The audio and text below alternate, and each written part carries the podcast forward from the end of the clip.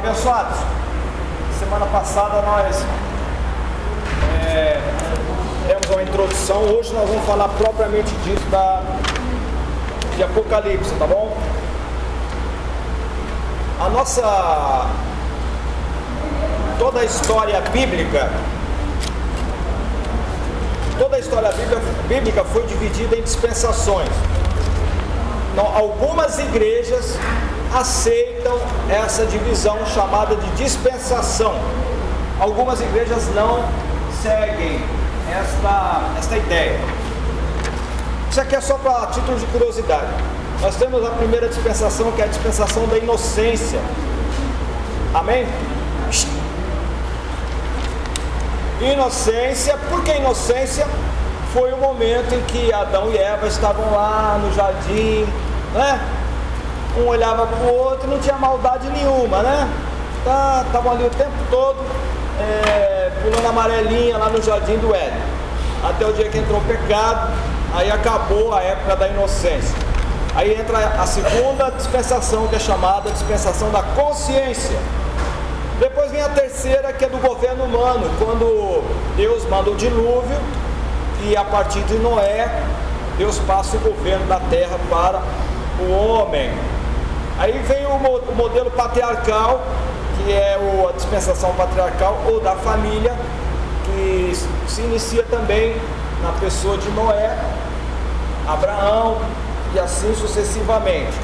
Depois vem a época da lei. Tem início com quem? Moisés. Depois vem a dispensação da graça, que é essa que nós estamos vivendo agora, e a última dispensação a chamada dispensação do milênio, que é quando haverá o governo de Deus na terra. Dentre essa, entre essas dispensações todas, né? Uma, duas, três, quatro, cinco, seis, sete, oito, sete, desculpe, sete dispensações. Intercaladas nessas dispensações, nós temos as alianças. Tem a aliança edênica que foi feita lá no Éden e foi que condicionou a vida do homem no estado de inocência. Depois tem a aliança com Adão, quando Deus deu a ele a promessa da redenção, quando eles pecaram. Depois vem a aliança com Noé, Deus concedeu a continuação da vida humana. Depois vem a aliança com Abraão, onde Deus concedeu a terra da Palestina. Com Moisés, é, depois vem a aliança palestínica, restauração e a conversão final de Israel. Depois vem a aliança com Davi, quando Deus prometeu do trono de Israel seria dado sequência através de Davi. Tanto é que quando Jesus vem cumprir seu ministério, ele está é, cumprindo seu ministério, a gente vê isso claramente quando aquele cego começa a gritar: Filho de Davi, tem misericórdia de mim. Então ele reconheceu em Jesus a sequência do reino do trono, né? porque o Messias deveria vir exatamente da linhagem de Davi. E vem a nova aliança, que foi aquela aliança que Jesus fez com a igreja, essa é a última aliança. E essa aliança vai vigorar eternamente. Certo ou não? Ou tem fim essa nova aliança? Não, não tem fim, ela é eterna. Bom, qual vai ser o primeiro grande episódio que vai acontecer de Apocalipse? Qual é a primeira, a primeira grande. primeiro ato, vamos dizer assim, quando abrir as cortinas de Apocalipse, qual vai ser o primeiro evento que vai acontecer? Arrebatamento, exatamente. É o arrebatamento da igreja. Eu falei no, na primeira aula que existe um grupo de teólogos que não acredita que a igreja vai ser arrebatada. Eles são chamados de preteristas. Eles acreditam que tudo o que está escrito em Apocalipse já aconteceu. A única coisa que vai acontecer ainda é o milênio. Eles acreditam que Jesus vai vir para é, reinar na terra com a igreja. Seja, eles acreditam que a igreja vai passar pela grande tribulação. Nós vamos falar sobre a grande tribulação daqui a pouquinho. Como é que funciona essa coisa da salvação? Quem vai ser arrebatado? Quais são os personagens que serão arrebatados na nossa crença, né? Quando Jesus vai tocar uma trombeta, nós vamos falar daqui a pouquinho desses versículos. Nós temos que entender o seguinte: o arrebatamento ele é voltado para a igreja e para aqueles que, de certa forma, creram é, na vinda, no advento do Messias. Nós somos salvos hoje porque nós cremos que Jesus veio. É ou não é? Eu creio. Imagina aqui a cruz, a linha do tempo, a cruz de Cristo. Ah, no passado eu estou aqui. Vocês já viram aqueles hieróglifos egípcios? Aqueles bonequinhos assim e assim, né? Não é? Não é assim aqueles bonequinhos? Sempre no perfil, no rosto inteiro é, quando você vê um hieróglifo, quando os bonequinhos estão virados para lá, na sua visão assim, eles estão falando do passado. Quando eles estão virados para cá, está falando do futuro. Tá? Seminário é futuro, tá vendo? Mas na nossa questão aqui, a cruz, eu estou na graça. Então a cruz ficou para trás, há dois mil anos atrás. Eu estou aqui e creio que Jesus morreu na cruz e ressuscitou ao terceiro dia, venceu a morte, morreu pelos meus pecados. Eu creio. Por isso que eu sou salvo, você também. E no Antigo Testamento, esse pessoal que está para o lado de cá, como é que funcionava? Eles criam em quê? Eu, eu sou salvo porque criei, creio que Jesus veio. E eles? Eles são salvos como? Como que Abraão foi salvo? Como que Moisés foi salvo? Como que Josué foi salvo? Salomão, como é que eles foram salvos? Eu sou salvo porque criei e creio que Jesus veio. Eles são salvos, irmãos, porque eles creram que Jesus viria. Quando Deus falou para Abraão, Abraão, gente boa, eu te dei um filho que vai ser filho da promessa. Mas eu quero que você imole seu filho por mim. Você mate, sacrifique seu filho por mim. Foi ou foi? Aí Abraão, meu Deus, é que pode? Mas o senhor está mandando. Aí foi, lá no Monte Moriá, né? Chegou com os empregados e falou assim, olha, vocês fiquem aqui que eu e o moço vamos lá, vamos adorar e vamos voltar.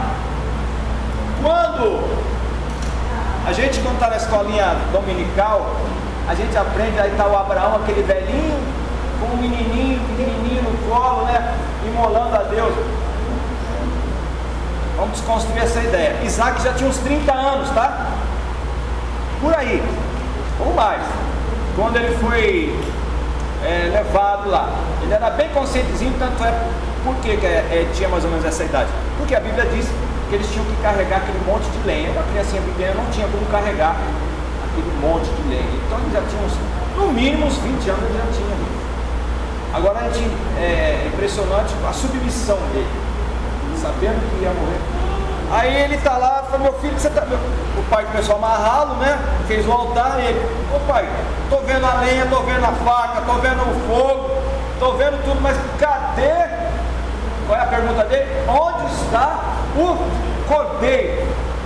Deixa eu abrir um parênteses aqui. Tem muita igreja hoje que a gente vai lá no culto, a gente vê lenha, a gente vê fogo, é? tem fogo, tem lenha, tem movimento, mas não tem cordeiro, não se fala de Jesus.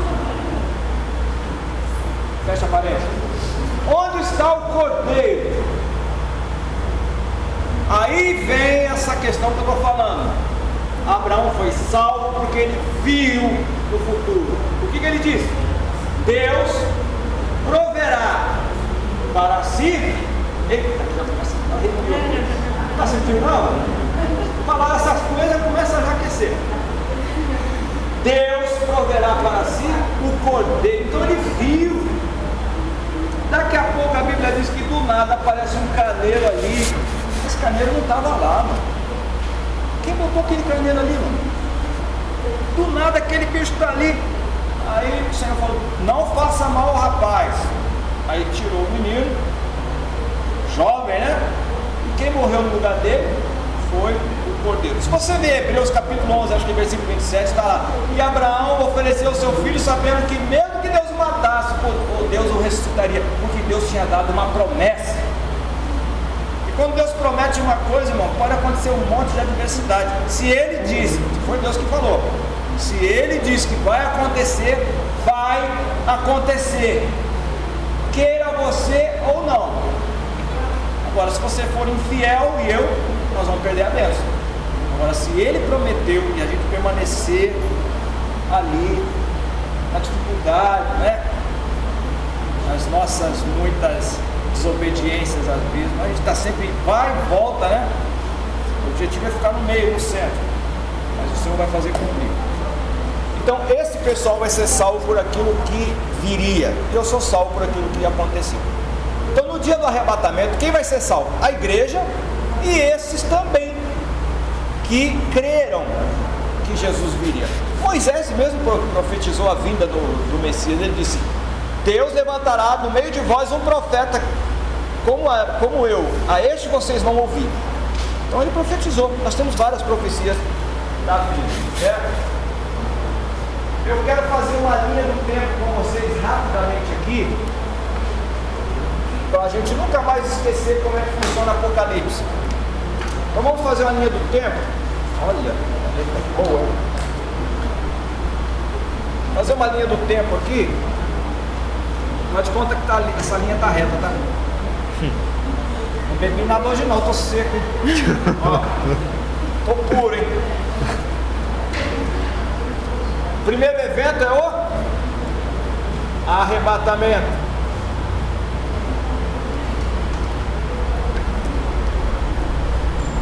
Quando a igreja for arrebatada,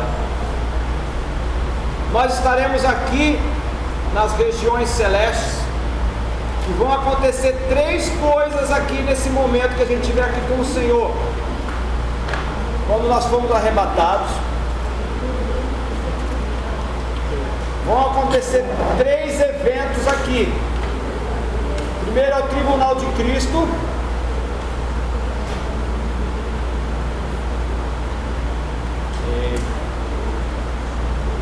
Primeiro. O segundo é, são as bodas do cordeiro. Boda é casamento, tá? Você vai casar. Quem já é casado vai casar de novo. Só que é com o cordeiro agora. E o 3 tá rindo. É a ceia. Nesses, nesse momento que nós vamos ser arrebatados aqui, ó o Senhor vai vir nas nuvens, a igreja vai ser arrebatada junto com aqueles também que creram, né? Nós estaremos com Ele para sempre. Essa é a chamada primeira ressurreição. Grava aí. É muita informação. Rapaz. Primeira ressurreição. Fomos arrebatados. Quando a gente for, quando formos arrebatados, aqui na terra vai começar um evento que é chamado de grande tribulação. Essa grande tribulação é um período de sete anos. GT, grande tribulação, tá? É um período de sete anos dividido em dois. Três anos e meio de aparente paz e três anos e meio de perseguição. O que é o tribunal de Cristo? O tribunal de Cristo é aquele momento que o Senhor vai chamar um por um, como diz o apóstolo Paulo lá em Coríntios, a obra de cada um pelo fogo se provará. Existe obra de feno, palha, madeira, ouro, prata e pedra preciosa. São seis tipos de obra. O que serão julgados em nós não são nossos atos. Vou repetir: não, são, não serão os nossos atos que serão é, julgados no tribunal de Cristo, porque os nossos atos foram julgados na cruz. O que será julgado serão as nossas obras. Com que intenção o pastor Taranto dava aula lá no Rema? Para aparecer, para ganhar dinheiro ou para instruir os servos do Senhor. Aí cada um se coloque aí o que você está fazendo aqui. Eu tinha colega no seminário que queria estar fazendo seminário para ser pastor para ganhar dinheiro. Né? Tem várias, né? várias perspectivas diferentes. Eu não sei qual é a sua. Espero que seja louvável. Então, o tribunal de Cristo serão julgados os nossos atos. Ninguém vai ser condenado aqui. Ninguém vai. É, ninguém vai perder nada. Só vai deixar de ganhar. Uma coisa é você perder, outra é deixar de ganhar. Se chegasse alguém aqui agora na sala, nossa classe, e dissesse assim: Olha, eu vou, trouxe uma caixa de bombom e vou dar. É o seu nome mesmo? Não. O Paulo tem um cara que gosta de bombom, né? Vou dar uma caixinha de bombom, garoto Nestlé? É gordinho? Eu também sou esgordo, eu sei como é que é. Então, uma caixinha de bombom para o jovem aqui. Os outros não perderam nada. Perderam? Mas deixaram de ganhar. Então, o tribunal de Cristo vai ser assim. O Senhor vai julgar um por um. Taranto, avança. Passa o DVD do Taranto aí. Aí tá lá os pontos positivos, os pontos negativos. O fogo, que é o juízo de Deus, quando o apóstolo Paulo fala, ele vai julgar a minha obra. Se for obra de palha, vai pegar fogo, não vai sobrar nada. Se for feno, não vai sobrar nada. Se for madeira, também não vai sobrar nada.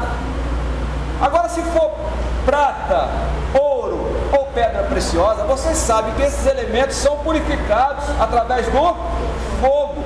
Quanto mais fogo, mais puro fica. Ah, mas a obra de fulano era de é palha, feno ou madeira. Ele vai, vai ser perdido? Não.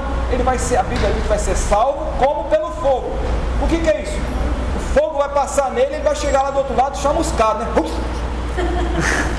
Vai passar aquela fumaça, mas foi salvo. Que foi lá, rapaz? Rapaz, o olho do Senhor é tremendo. Mas aqui. É por graça. Ninguém vai perder nada. Agora, irmãos, o bom é que façamos a obra com determinação, não é? Vai para a igreja porque não tem nada mais importante para fazer em casa, isso é obra de palha, mano. Vai para assistir culto, crente não vai para a igreja para assistir culto, crente vai para cultuar. Então nós já estamos em outro estágio de entendimento das coisas de Deus. Vocês vão ser mais cobrados. Eu falei na aula passada aqui vão ser mais cobrados. Então fica no sapatinho, toma sentido na vida, porque o cerol vai comer. Falar na linguagem bem clara. Para depois, pastor, não fala, não entendi nada. Vai entender. Bom, Tribunal de Cristo. Uma vez que todo mundo foi julgado, amém, aquela festa, eu não sei que tipo de galardão vai ser, se é chapéu, se é pedra. Tem umas irmãzinhas do manto, né? Que gostavam daquelas orações mas vai ficar na prova aí, irmão, porque vai ter uma pedrinha na tua coroa, né, irmão? Não é assim que as irmãzinhas falavam? Eu não sei se é pedrinha na coroa, não sei. Coroa já sou, tem 56, né, mano? Mas vamos lá. Depois do tribunal, todo mundo já foi julgado. Aí vem as bodas do cordeiro.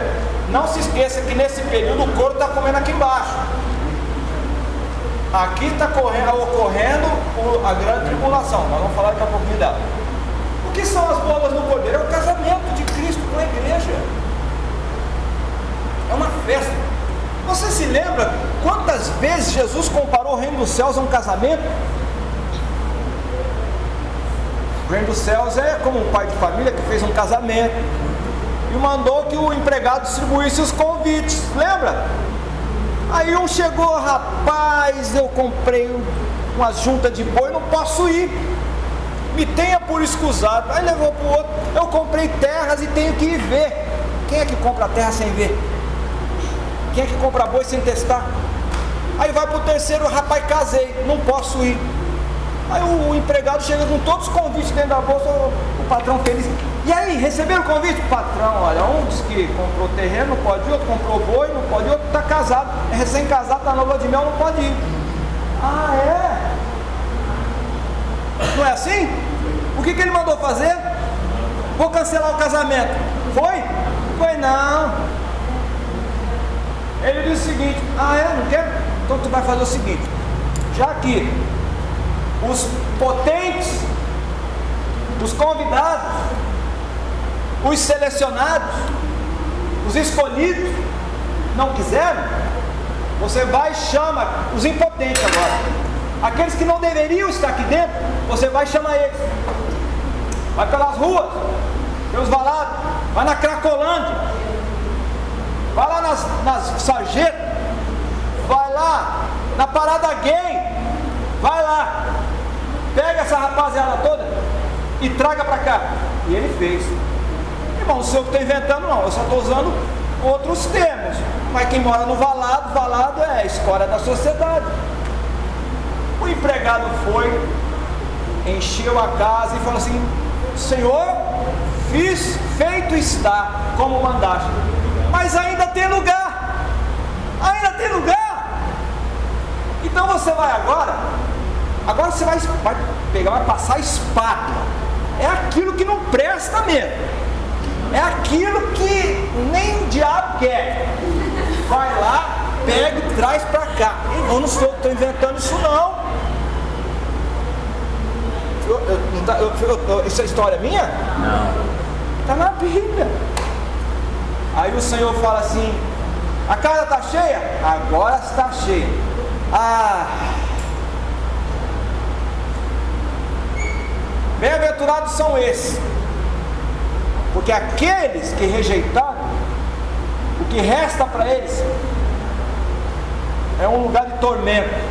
Mas esses aqui receberam o convite, não eram dignos. Mas os que eram dignos não queriam. Fizeram biquinho para vir.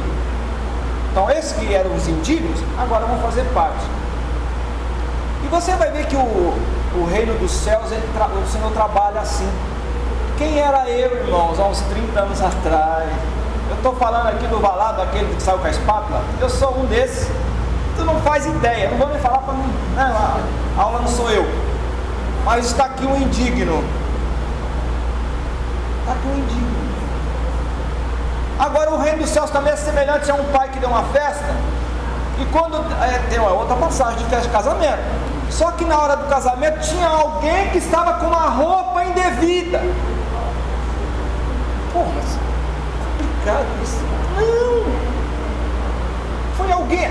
O primeiro foi chamado para ir e não quis ir. Agora foi alguém que foi sem, de, sem que deveria, que deveria estar lá. Ele entrou de penetra. Porque era comum naquela época, quando se fazia um casamento, o, o, convida, o, o noivo, ele fazia roupas de gala para as pessoas, para os convidados, distribuía você com aquela roupa. Só que tinha um penetra lá. Sabe o que é penetra, né? Aquele cara que foi sem ser convidado. Aí o, o patrão deu uma olhada na festa, vem cá, quem, que, camarada ali, qual que é dele? Não sei, vou lá. Ô amigo, qual que é a tua? A porta estava aberta, eu entrei. Não, aqui não é assim que funciona não. Aí já é um outro aspecto, né? Aí está falando de veste de justiça. Se não formos revestidos de veste de justiça, nós não vamos entrar. Essa veste de justiça se chama graça, é favor imerecido. Eu não merecia estar lá. Agora quem dá essa, essa roupa é o, é o noivo. E essa roupa não é pega lá na hora, a gente já vai com ela agora. Ele já vê quem tem é agora. A hora de receber e vestir essa roupa de justiça é agora. Por isso que o apóstolo Paulo mesmo fala que nós devemos nos eh, despir das, do velho homem com as suas velhas manias e nos revestimos do novo. Essa veste é agora. E depois vem a ceia. Quando Jesus celebrou a ceia a última aqui, ele falou assim: vamos é, celebrar essa ceia até que é, é, venhamos a compartilhar do novo. Que novo é esse? O novo é aquela ceia que vai ter aqui. Uma vez que nós já completamos todo esse evento aqui, aqui já se passaram sete anos, serão três anos e meio de aparente paz, quando o anticristo vai se manifestar. Né? o anticristo se manifesta em Apocalipse capítulo 6, quando aparece um cavalo branco que saiu para vencer e ser vencedor. Alguns vão dizer, mas esse cavalo branco não é Jesus? Não, não. Não confunda, confunda o cavalo branco de Apocalipse 6 com o cavalo branco de Apocalipse 19, quando João diz: Eis que vejo os céus abertos e um cavalo branco que está sentado sobre ele, chama-se fiel e verdadeiro, julga e peleja com justiça. Aquele sim é Jesus, está vindo do céu. Esse sai da terra. Então o cavalo branco é o, é o anticristo. Então, quando a gente está lendo Apocalipse, no capítulo 6, já começa a falar da manifestação dele. Então são três anos e meio de aparente paz e três anos e meio quando ele vai perseguir Israel.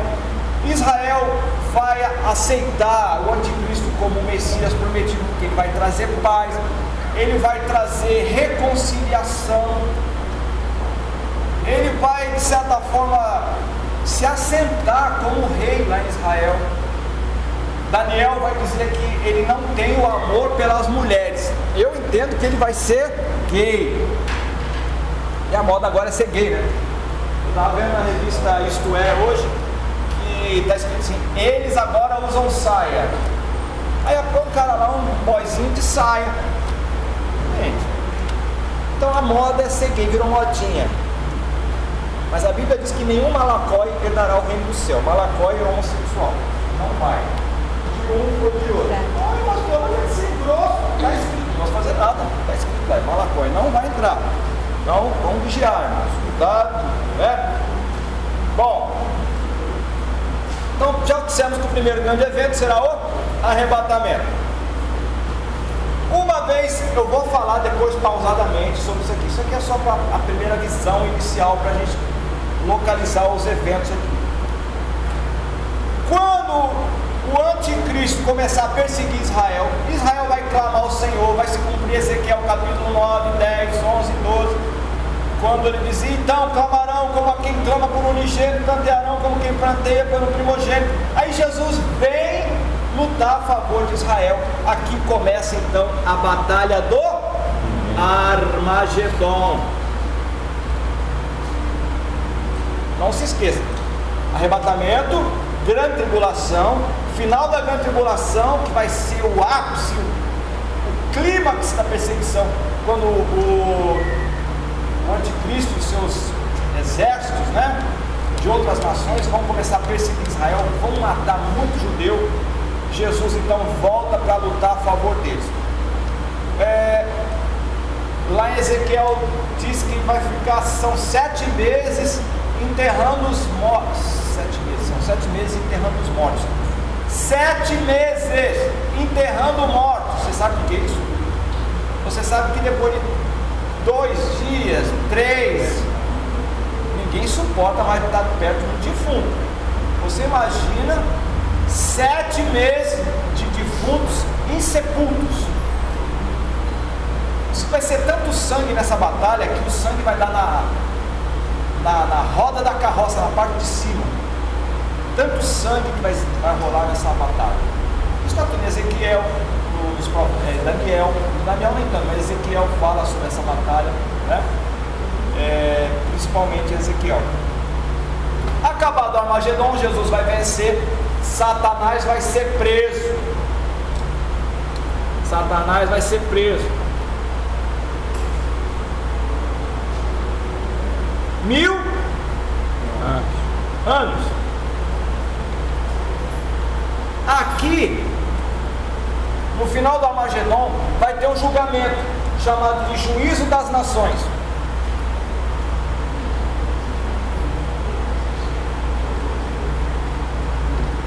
Ah, que julgamento é esse? É o juízo final? Não.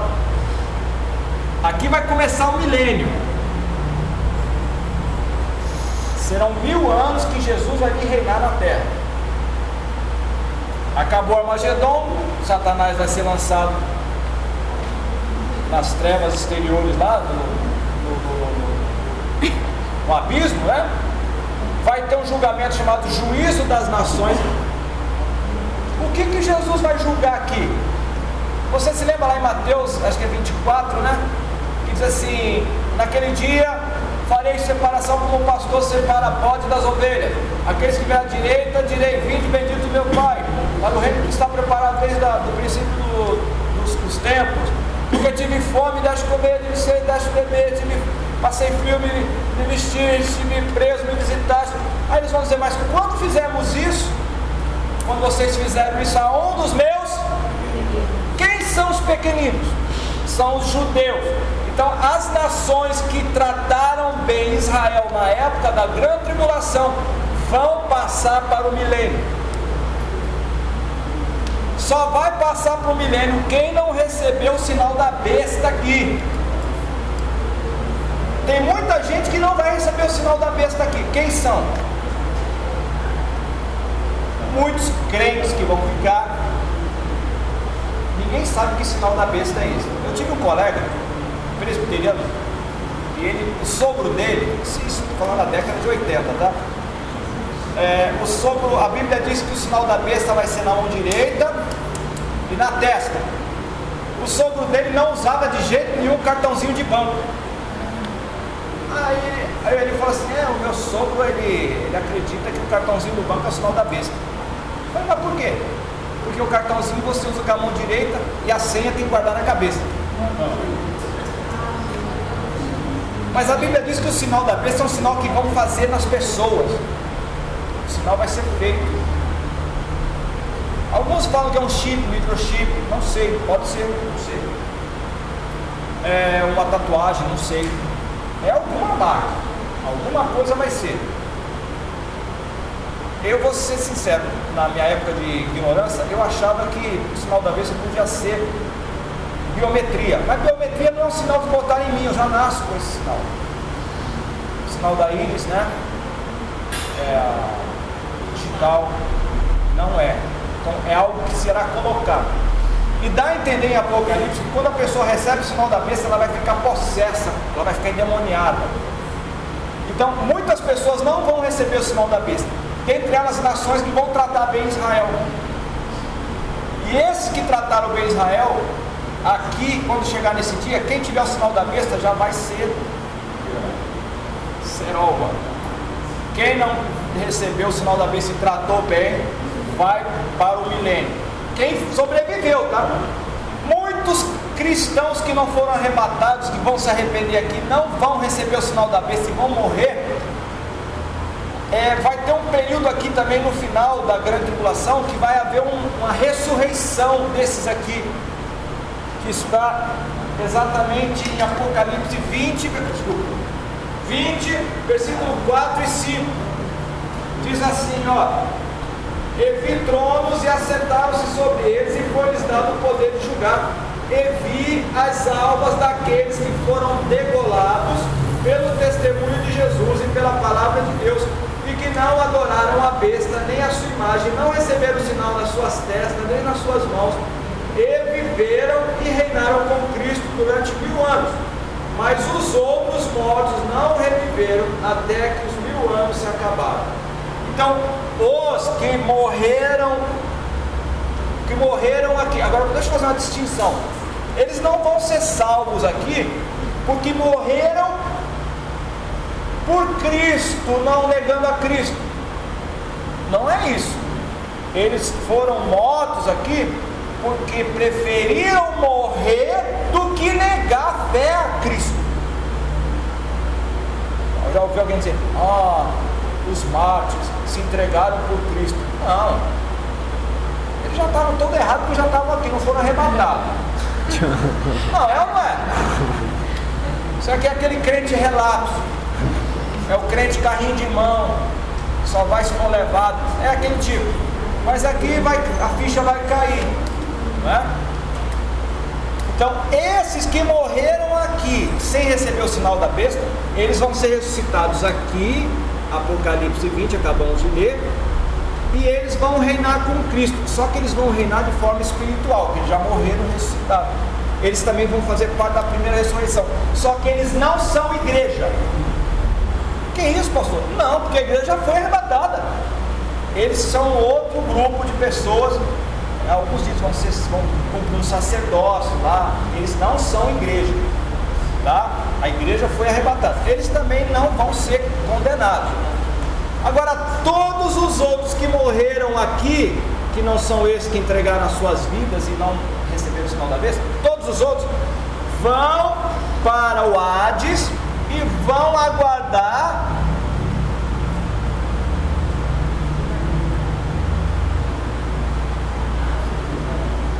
Faz de conta que é um trono aqui, tá? O juízo final. Deixa então, cadê? Eles estão tudo aqui, ó. Tudo aguardando. Ai, meu Deus do céu. Ah? Mas não chegamos lá ainda. Então já vimos que o Armagedon, juízo das nações, aí começa o milênio. Satanás foi preso. No final do milênio, vai ter outra batalha chamada de Gog e Magog. Mas vai ser uma batalha rápida. Satanás vai ser solto de novo aqui e vai atormentar esse povo. vai ter nascimento, vai ter morte aqui. Só que quem morrer com 100 anos no milênio, está lá em Isaías, vai ser uma, um adolescente, porque as pessoas vão ter aquelas, aquela longevidade, como tinha lá em Gênesis, Matusalém viveu 969 anos, né? Vai voltar no milênio, porque quem vai estar reinando aqui é Jesus. Jesus vai estar reinando aqui. Todos os anos as nações vão ter que ir lá adorar em Jerusalém. Jesus vai estar em Jerusalém, tá? Em Jerusalém. Vai estar lá reinando. Vai ser um governo maravilhoso. Não é esse governo de político que promete uma coisa e não cumpre nada, só vê o seu próprio umbigo. Jesus vai reinar para o povo mesmo. Muitas mazelas vão ser extirpadas, vai ser uma maravilha. Aí Satanás vai ser solto aqui e vai atormentar. Vai ter a batalha de Gog e Magog. Aí ele vai ser vencido de vez e vai ser lançado de vez para o lago de fogo e enxofre. Oi? Como é que é? Uma boinha. É assim mesmo, depois deixo mais. Essa aqui é só uma noção. Irmã, se eu fosse colocar tudo aqui, eu só estou botando o básico.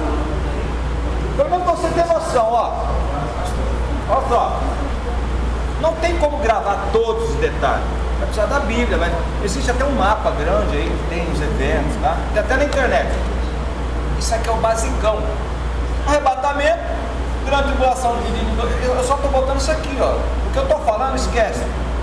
É só título de curiosidade. Grava essa. Ah, aqui tem pouca informação aqui, ó. Aqui é pouca informação. Arrebatamento, grande tribulação, GT, grande tribulação, dividido em dois períodos. Importante que grave isso aparente paz a primeira parte, a segunda de perseguição. Acabada a grande tribulação, vem o Armagedon, que é a batalha, porque o anticristo estava perseguindo Israel, Jesus vem, Jesus vem com a igreja aqui, ó, para combater, tá? Ele vai vencer, Satanás vai ser preso, começa o milênio, a igreja estará reinando com Cristo de forma invisível, porque nós fomos transformados. 1 Coríntios capítulo 15 diz que carne e sangue não é do reino do céu. É necessário que aquilo que é mortal se revista da imortalidade, que é a alma, e aquilo que é corruptível se revista da incorruptibilidade, que é a carne. Isso aqui não pode herdar o reino do céu. Por isso nós vamos ter que ser transformados. Aí a gente volta com Cristo para reinar no milênio. Satanás vai ser solto no final do milênio, vai enganar o povo de novo, só que aí ele vai ser lançado de vez, junto com a morte. Já, no final do Apocalipse 20, 21, né? E aí começa o juízo final. Todo esse pessoal, desde Adão até essa batalha de Gog e Magog, que morreram, vão ressuscitar. Agora, olha que coisa interessante, irmão. Assim como nós vamos ser transformados para poder viver eternamente, os que morreram sem salvação, eles vão receber um corpo também diferente para poder sofrer eternamente no lago de fogo e enxofre.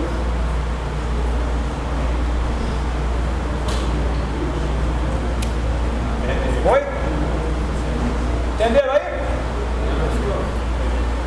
Nós vamos receber um corpo glorificado para poder ver Jesus, para poder Teve um crente que assim, nós vamos para fazer o quê? Bom, você eu sei o que vai fazer. Vou estar com o Senhor. Aí ele falou assim, o que, que nós vamos ficar fazendo todo dia lá no céu? Pelo amor de Deus. Gente, vai ser uma eternidade de revelações que o Senhor vai passar para nós. Né? E, é, quando a gente chegar lá nesse chamado céu, não é que você vai para o céu, nós vamos morar aqui na terra, a terra vai ser restaurada, numa cidade nós vamos morar. Quando a gente chegar nesse lugar, nós não vamos, Deus, nós não vamos ver Deus, nós vamos ver Jesus. Agora, Deus, a, a pessoa do Pai, nós vamos estar imersos nele. É como um peixinho no aquário. Você vai estar assim, ó. Sabe? Aquele, aquela, como é que eu digo? Aquela, aquela dimensão que não tem explicação. Você vai estar ali imerso em Deus e no Pai. Mundo aqui é casado? Eu ia falar uma coisa aqui, mas não quero ofender ninguém. Mas foi a melhor explicação que eu ouvi até hoje. O que a criança aqui dá? Uma certa pessoa disse o seguinte, pastor, lá no céu, a eternidade vai ser uma coisa. A Bíblia fala de gozo. Gozo. Tem gente que tem vergonha de falar gozo, mas a Bíblia fala de gozo. Gozo é aquela coisa gostosa. É como se a gente estivesse virando o olhinho eternamente. Não tem, eu não tenho explicação melhor. Ai, pastor. Ah, não, ninguém não, não, né? Nunca, ninguém nunca. Tá, vai enganar quem? É uma sensação boa. Aquele culto gostoso que você tá, que você que não quer que acabe nunca, sabe? Ah, que coisa boa. Acabou. Quando você. Quem já foi batizado com o Espírito Santo aí? Vai embora falando em língua estranha. Não é assim? É aquela coisa gostosa eterna, aquele sentimento. Então o céu vai ser isso. Então vale a pena sofrer pela causa do Evangelho. Né? Então esse aqui é o, é o, é o resumo do resumo do resumo do resumo. Na próxima aula nós já vamos falar de alguns versículos, quem vai ser arrebatado, por que não, a grande tribulação, nós vamos falar mais especificamente. Tá? Infelizmente o tempo nosso aqui é pouco. Pouco. Pouco. Pouco.